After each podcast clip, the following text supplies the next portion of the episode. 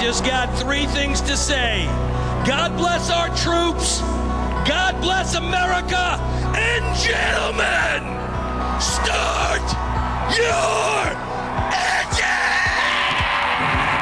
This is In the Zone, your home for Salina Sports Talk. Come after me! I'm a man! I'm 40! On 1150 KSAL and 106.7 FM. That is a disgusting act. Personal foul, 69, offense. He was giving them the business. Now, here's the host of your show, Jackson Schneider.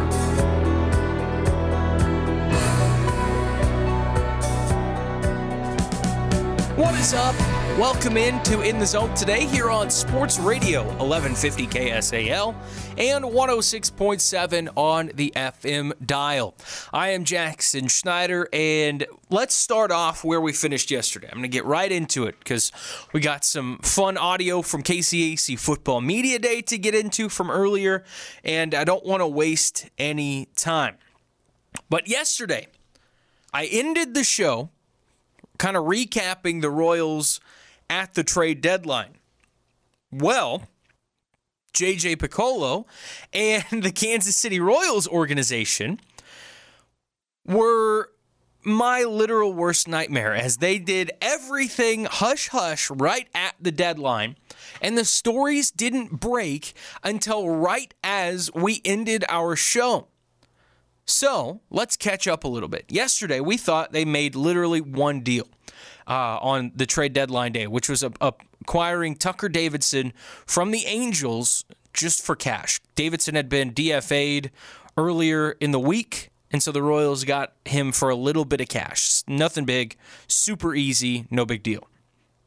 Well, then, the Royals, again, right at the deadline, they come in and acquire a pair of players from the Dodgers.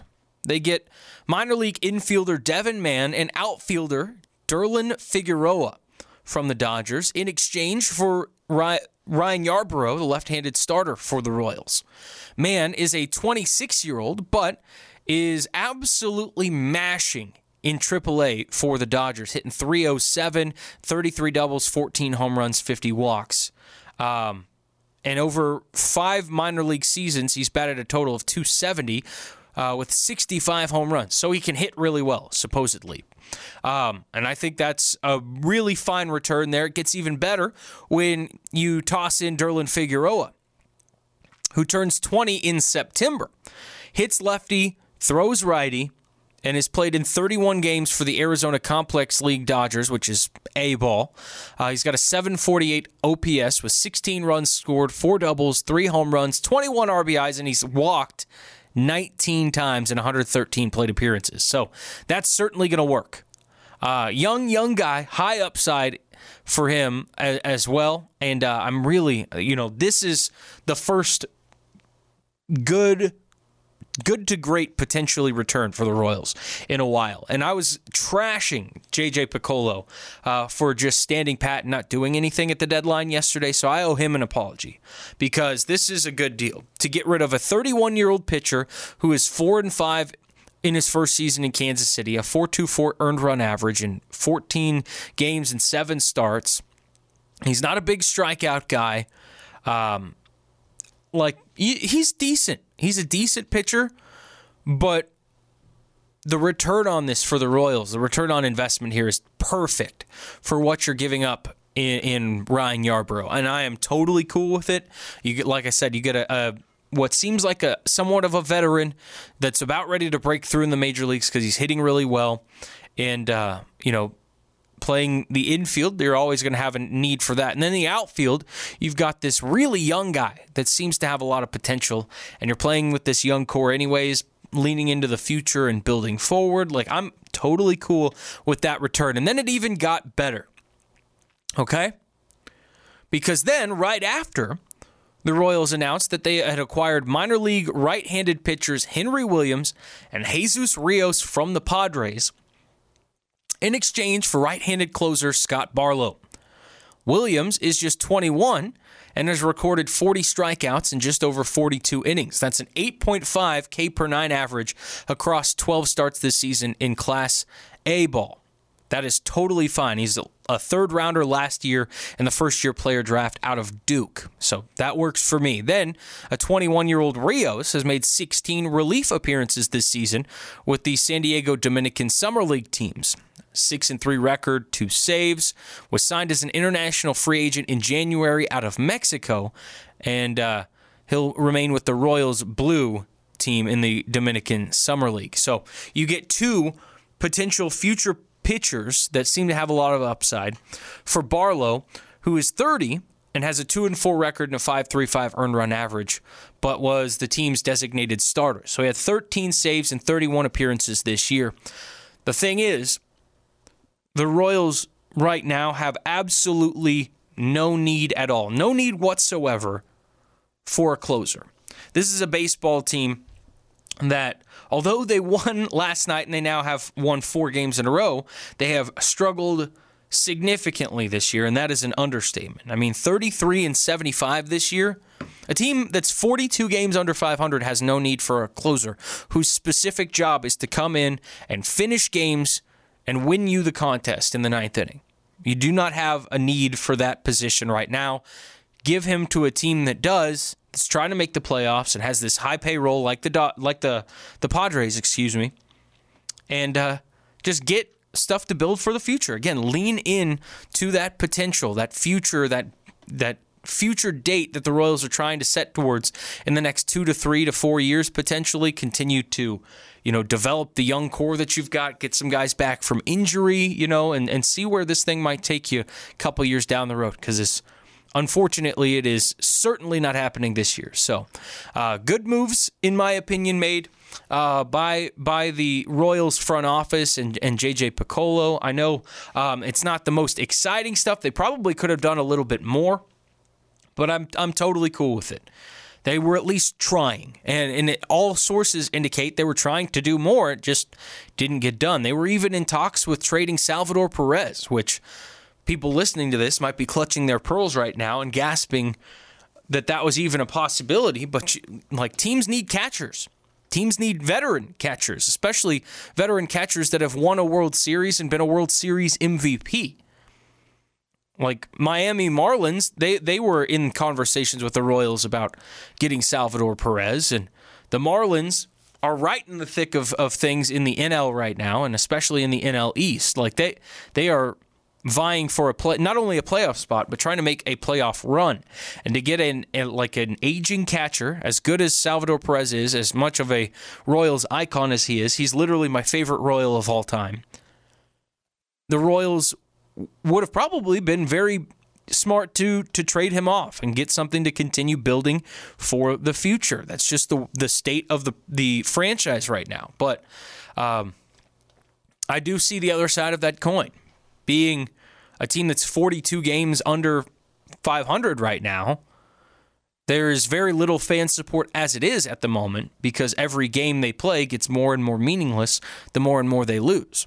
And if you get rid of by trading the only notable player on this Royals roster right now, you're going to have next to no fan support, next to no attendance, no reason for fans to come and watch your games. So it's kind of dancing a line of still needing to make money and sell tickets the rest of this sunken ship of a season while also building for the future. So it's a tough line to walk. I do understand that, but I, I think the Royals are, are in a good spot. And they're playing decent baseball right now. I don't know what it is, but over the, the weekend with the sweep of Minnesota and winning last night against the New York Mets, they're they're playing some good baseball. Maybe they can keep it going and get some fans back and, and reinterested now in this young core that has shown flashes of potential. The only problem is that that potential has shown few and far between. But I'm I'm cool with it. I'm happy with the returns the Royals have gotten. I'm happy that they didn't just sit on their hands and do nothing. Um, and uh, we'll we'll see what what all comes from it. I guess in the future because only time will tell. But we got to get to a break here. When we come back, it is August 2nd, and that is KCAC Football Media Day. Uh, so, all the football coaches of the KCAC uh, gathered over a face a Facebook Live and, and talked about the starts of their season and camp on the horizon and everything. And I've got audio from both Kansas Wesleyan and from New, New Bethany head coach Mike Grossner. So be sure to stick around and listen to that coming up next here on In the Zone on Sports Radio 1150 KSAL and 106.7 FM.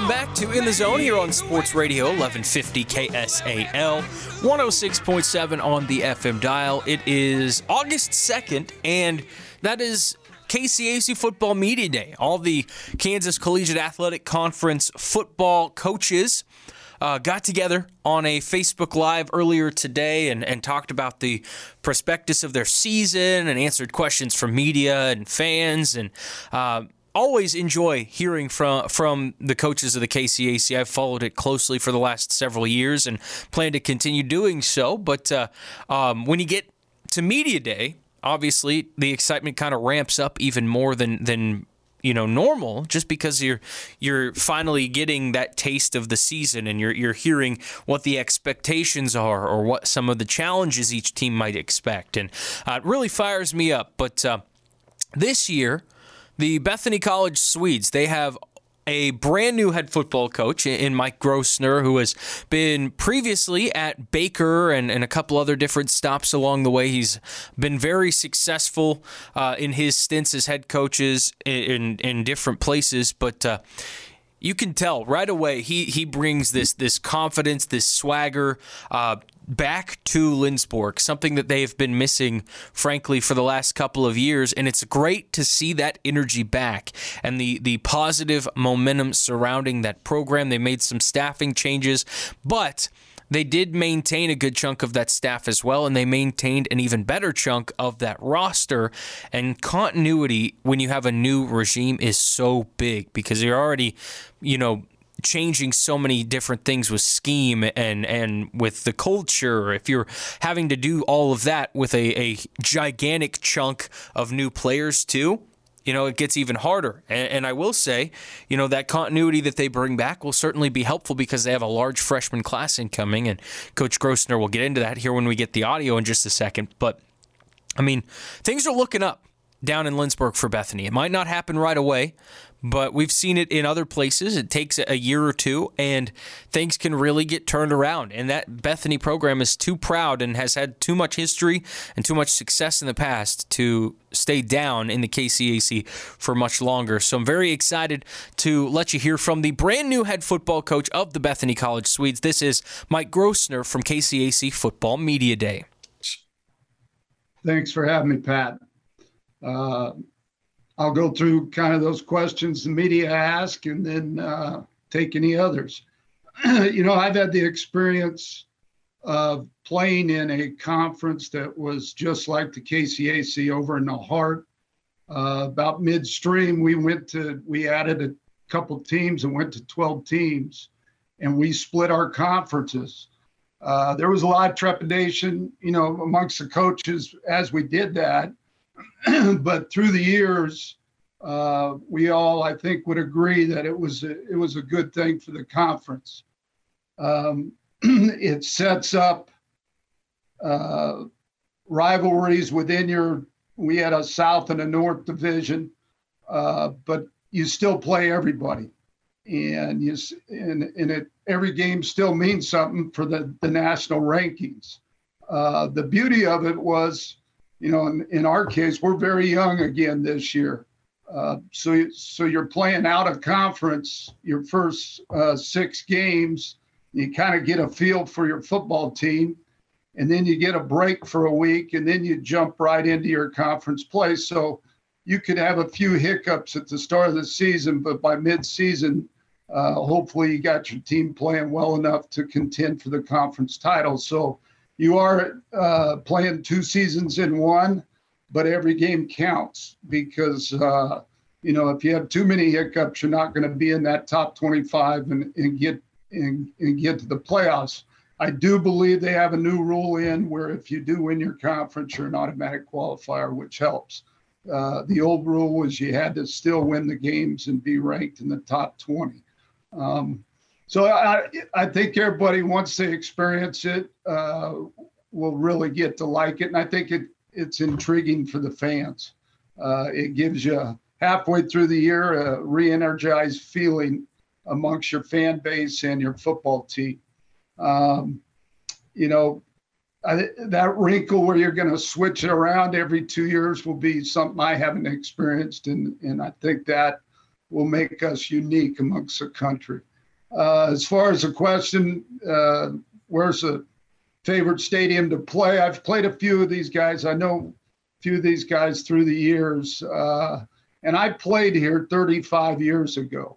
So I'm gonna I date myself a little there, but uh, my first coaching experience was with Coach Kessinger uh, 34 years ago. I get to see Coach K every Tuesday, and then you know at times we pass each other when he's walking his dog. So it's really cool, unique, uh, exciting for me to be back here and still see Coach Kessinger's uh, Coach Sambo, who was my offensive coordinators in town so uh, it's it's quite a treat to see those guys weekly. Um, I would have to say, based off playing experience, uh, the school up north, Kansas Wesleyan, is is probably my favorite place to play, and uh, what a rivalry that it, that it still goes on. Uh, I happen to live in Salina, so I hear uh, about Kansas Wesleyan a lot, and run into their fans a lot, and so I, I got to believe that's going to be a great atmosphere in week two. Uh, they've got a, brand, a new stadium to me, uh, and it looks like a fantastic place to play. So we're excited for that one. Um, as far as returning players, we've got five on offense, we've got seven on defense. I would call starters, and then one uh, honorable mention all conference young man. But we're still very young. We've we've only got three seniors and two were walk-ons. So we're we're a real young football team. When I got here in the spring, uh, we had eight practices in spring ball. I got to know these guys pretty good. The returners, we had a great buy-in. Uh, we had good retention. Over over 50 guys are back uh, from from last year's crew, and then we've signed 65 young men. So we've got a good roster we're we're awful young, um, but I think in some key areas we're going to be all right. We I, I like our quarterback room. I think there's a young excuse me there's a young man named Peyton Manolfi. Uh, he's been here. He's a redshirt sophomore to be. He's 6'6", 250, and kid out of Florida, and he can really throw it. And he stands in there. Uh, he'll stand in the pocket and deliver. I I like what he did in the spring. We brought in an offensive lineman that can play all five positions. We've got him at guard right now named uh, Ruben Almaderis. He's a big 6'2, 340 pound kid that can move. Uh, our group of receivers, I like the group. Uh, we lost one impact guy um, to a transfer back home. and so, as a group, a collective group, we've got to come through in that situation. Uh, we converted a D lineman over to tight end named Joel Frazier, and he did a nice job in the spring. And I really like what he's done for us. So offensively, I think our strengths up front in our offensive line and our quarterback position, and, and we'll grow from there. Uh, defensively, we have seven returning starters, uh, young guys for the most part. Uh, Connor Paemo is a really good football player, number 33 from last year. He's playing an outside linebacker safety position for us. Very active kid, loves football. He's a kid out of Hawaii uh, to Kansas, and uh, he, he's he's a leader for us and does the right thing off the field as well. Calvin Jeans is a middle linebacker, big kid, good football player out of Georgia. Uh, we're going to ask him to do a few things on our defense. Uh, Anthony Johnson's probably our best returning player in the secondary. I think in the secondary, we're going to have a lot of competition, and some young guys are going to step in and play there or, or, or push some guys that have been here. Uh, Julian Carpenter at linebacker is a returning all conference honorable mention. He's a kid out of Phoenix, Arizona. Very smart, good football player off an injury, and hopefully he's ready to go. Uh, Kyrie Marshall is another linebacker out of the Pittsburgh, uh, Pennsylvania area, and uh, he's going to be a senior force and, and a good football player that can play a couple positions. So I think our strengths are at linebacker on defense. Uh, we've got some mystery at secondary, but I think we've got some capable players. And then I think we made improvement in the D line up front uh, in our recruiting. Uh, we've got a young man, a nose guard coming out of uh, Phoenix, Arizona, named David Sweetman, that I think is going to make an impact. He was a three time uh, state finalist uh, as a he- heavyweight wrestler, national wrestler as well, and he's just a tough kid, very active. Um, and then offensively, it's going to be some young guys stepping up in the backfield. We lost J.J. Allen. Uh, he had some academic difficulties. I thought he was a special player. Um, and so we've we've got a collective group that we've recruited, uh, sizes from 5'7", 150 to 6'1", 210, and we'll see who totes the rock there amongst that group. Uh, but I like them, and uh, that's about it for our crew. I, I, I like what we have. They bought in uh, an, an enjoyable group to coach. Uh, I think I've put together a great staff, great mix of some of the guys that were on staff before. Uh, the the interim head coach from last year is on staff with me. Coach Grigsby He's a great guy. He's coaching our O line, recruiting coordinator. He's done a great job. Um, defensive coordinator is a young guy that played for me at Baker. Josh Seibert played for me in Europe. Uh, you know, my running back coach is Newt Holden. Uh, he played uh, center for us on our 2016 national finalist team. Uh, Seibert was on that team as well, but he's going to coach our running backs. Ch- uh, Chance Clatterbucks, a guy I hired from Salinas South, but we have Arizona ties together. He's going to help with our O line. And then I kept uh, Trevin Chandler. He's our DB coach. He's a Bethany alum. Uh, does a nice job in the secondary for us. Trey Williams, Bethany alums coaching our linebackers, and then Kobe Martin's coaching our wideouts. He's a Bethany alum as well. So I, I feel like we got a great mix. These guys have gotten to know each other. Now we uh, get a chance to uh, put a camp together and then uh, play that first ball game. All right, Coach. Well, we do have a question from Facebook. How have you gone about establishing a new culture within the Bethany program, and what signs have you seen from your team to, to kind of prove that that culture is starting to, to take shape? yeah, I interviewed uh, every one of the returners when I right before Christmas break, so I was able to meet them a little bit, them to get to meet me, and then once we got going in the spring with our weight program. That's where it started. Uh, we had a lot of energy in there. Uh, a few guys didn't want to do it, and they're gone. Uh, but uh, the guys that stayed uh, really bought in. And then we jumped into eight practices in the spring, and and very coachable group. A lot of energy. Uh, really had fun with them. We had one scrimmage, and it went well. And you know we've got a stadium renovation going on. It's being named after Coach Kessinger. It's awesome and uh, they're working as we're speaking here. So we didn't have a lot of guys stay here over the summer because of the facility, uh, but the guys that did have really worked hard. And I, I you know, it, it's tough. 22 losses in a row. I mean, let's not sugarcoat it here. It's uh, I, I expected worse. I expected slump shoulders, guys walking around, uh, maybe trying to get out of here and uh, look for brighter pastures, but they stayed and and they, they walked around uh, with their shoulders up and ready to work. And um, I give them a lot of credit. Uh, they're young guys. They could they could they could do what they want at a very young spot in their career, and, and they stayed here to to be a part of something. And um, you know who knows when it's going to happen. I hope right away. You know, and I I, I love coaching the group, and I, I think our staff would would tell you that as well. And so, if they stay on board and uh, keep working hard, and things fall the right way, we could have some successes, and then you just build on that. Again, that was Mike Grossner, new head football coach of the Bethany College Swedes here on In the Zone as we work through KCAC Football Media Days audio. He, I love it. You know, a lot of times at the the NAIA level or lower levels uh, of college football, you don't get a ton of insight. Like they they answer the few basic questions and they they don't really get super deep into it, but Mike Grossner was very detailed. I mean, he talked for over 10 minutes and was very candid and honest about where they're at and what he's building and who he's brought in and some of the players he likes, players they'll even be without. Like, we learned so much about Bethany just from hearing that, but uh, it's good to hear that they've got a lot of, of continuity on that defense, but they're going to have some great competition in the secondary.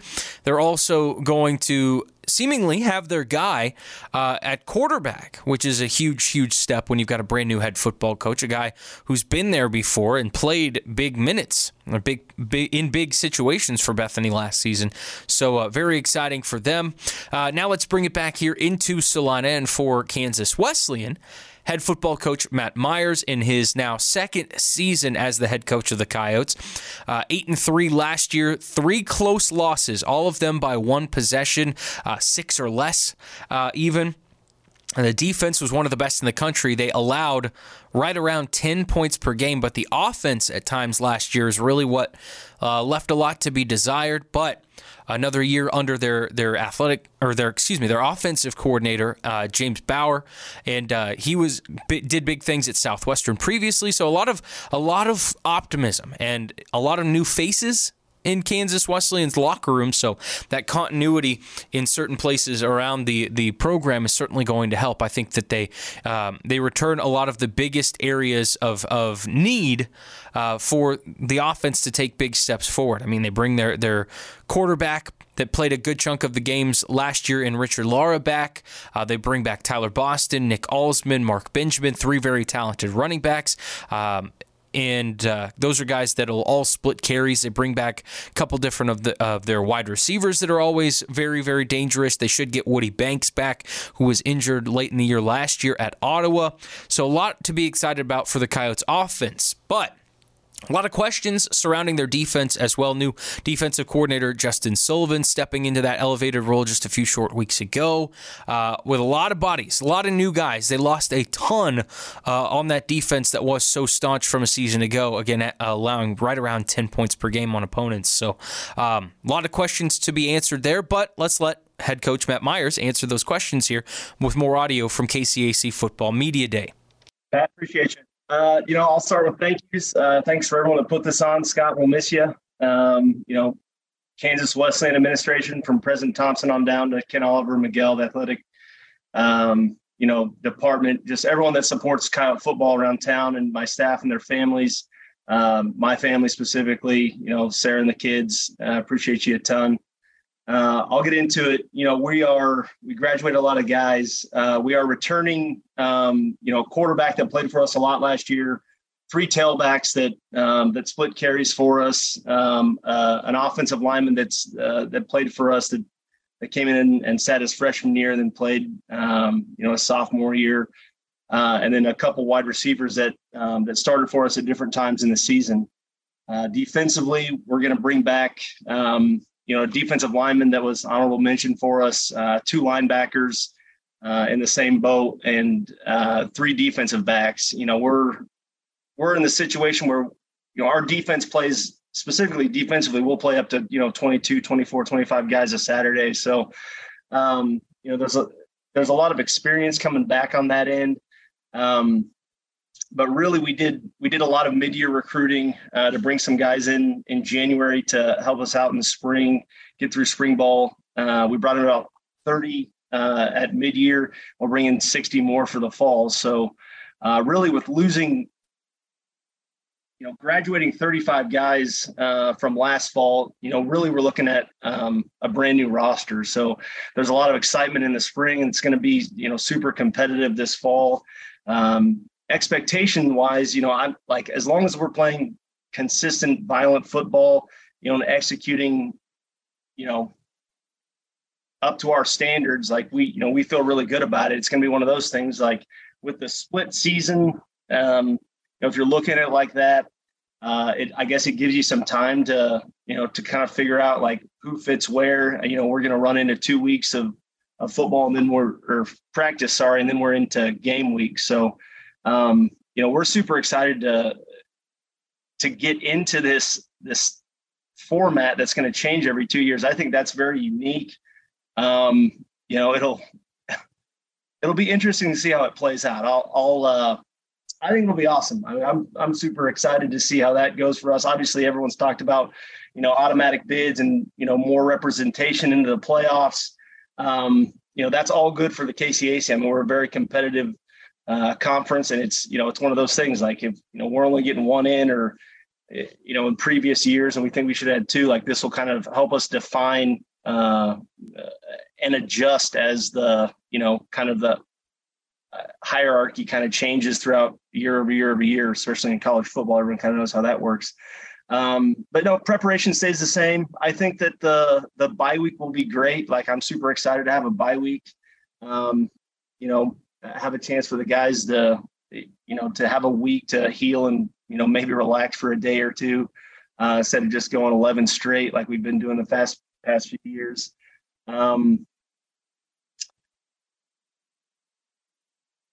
biggest difference between now i mean like we graduated 35 guys so uh, you know we have based on how we operate offense and defensively we do have a lot of different like we play a ton of guys on saturdays we just do um, you know i'm not like unless you're Shaq Bradford, like you're you're probably not going to play 90 snaps a, a, game. Like that's just the way it is.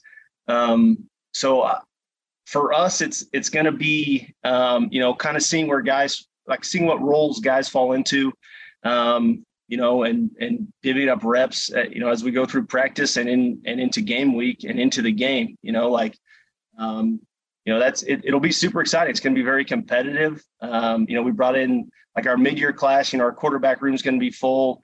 Um, you know, wide receiver room, we backfilled O line, D line, like every position, right? So we're just we're in that situation where like we're gonna, you know, I'm excited for Friday. Everyone's gonna check in, and we get rolling on Saturday. So, um, it'll be it will be fun, uh, which football should be, and you know we'll see how everything works out. To bring you up your favorite place to play, other than oh, that's it. Um, that stadium. you know, I like uh, I like going up to Leavenworth. They got a great view uh, at St. Mary. I think that's a I think that's a great place to play. Okay.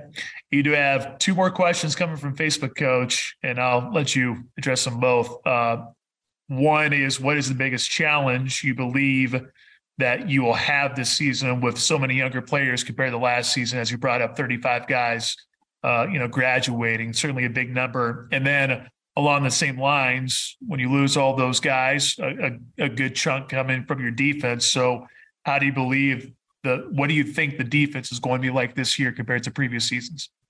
That's a good question. I you know I think that when you're when you're looking at grad, I mean, it's just the natural. Like that's what happens, right? Like in 17, we graduated a ton of seniors, and then in 18, we you know rolled it back and, and had a really good season. Like it's one of those things. You're just as long. I, in my opinion, as long as we're operating you know, um, you know, fast and efficient and, and teaching properly.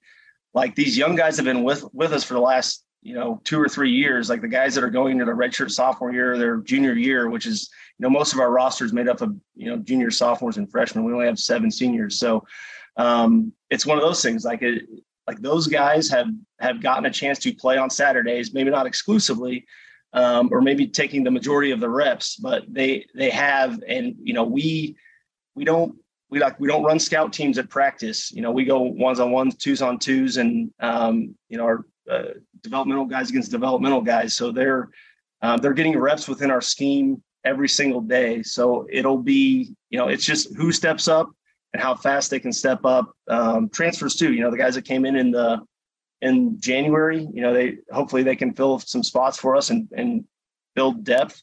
Uh, but really, it's it's kind of figuring out the roles and what those roles are going to be for each one of those guys.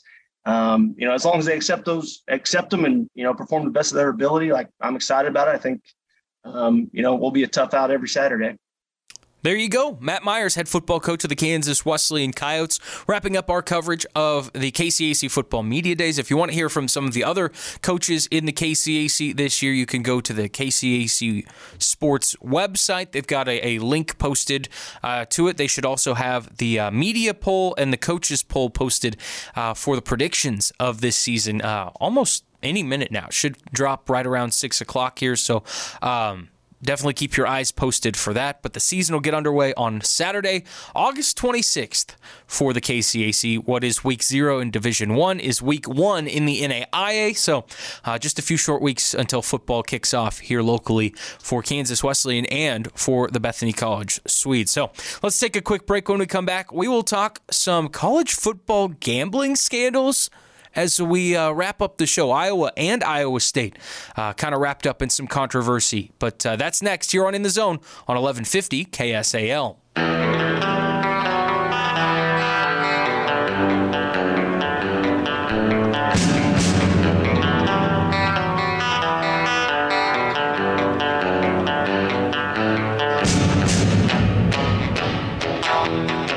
Segment of In the Zone today here on Sports Radio 1150 KSAL. Again, in the last segment, we heard from both Mike Grossner of Bethany and Matt Myers of Kansas Wesleyan from KCAC Football Media Day earlier today, and uh, it was great. Loved it. Uh, but we have some other pressing college football news that has broken over the last 24 hours. And if you listened to the show even yesterday, you heard me mention that I just love to poke fun at the Iowa State Cyclones. And um, I'm going to do a little bit of that here. So if you don't enjoy that, this is your invitation to, to uh, change the dial real quick. But some news broke. Uh, yesterday afternoon, yesterday evening, that Iowa State quarterback Hunter Dekkers has been accused of betting on events involving the Cyclones, including a 2021 football game and is among four current or former athletes at the university who have been charged with tampering with records related to an ongoing investigation by the Iowa Criminal Division. An affidavit included with the criminal complaint filed Monday in the Iowa District Court for Story County alleges approximately 366 bets totaling $2,799 were placed on a DraftKings Sportsbook account linked to Hunter Dekkers, including 26 different wagers on Iowa State sporting events. So let's start there, okay? First of all, this kid wagered $2,799 on 366 bets. His average wager, $7.64. That's what we're talking about. His average bet was. Not a lot of money, not earth shattering number, but the rules are the rules, okay? I don't care if you're betting a dollar, a nickel, $500, a million dollars. I don't care. The rules are the rules, and you cannot be wagering. It's like insider insider trading. You that's it's not cool, not allowed, and that is red flag, large, gigantic. Iowa State big red flag number one. Okay, second one pops up as it is him wagering on an Iowa State football game.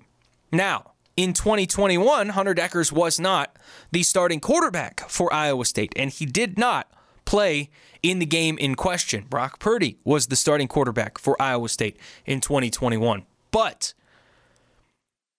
he would have inside direct knowledge of potential outcomes in that game. Just by nature of being on the team.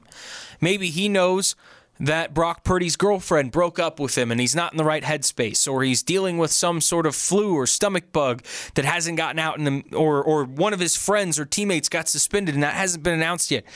He has direct knowledge that would provide an advantage financially, and he has direct impact uh, potentially on, on the outcome there. So huge red flag number two.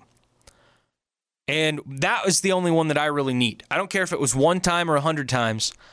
But if you bet on your own team, I don't care if it's on yourself or um, against yourself, really, you're, whether you're shaving points or not, in this day and age, you're done. Done. The suspension that's going to knowing the NCAA, it's going to take forever to get that suspension announced, but it's going to be hefty just because of that alone. But furthermore, um, the affidavit alleged that he bet on an Iowa State football game that was against Oklahoma State again on October 23rd of 2021, in which he did not play. But it not only it's not like he was betting on like their game against like FCS Clown College Southwest State, whatever.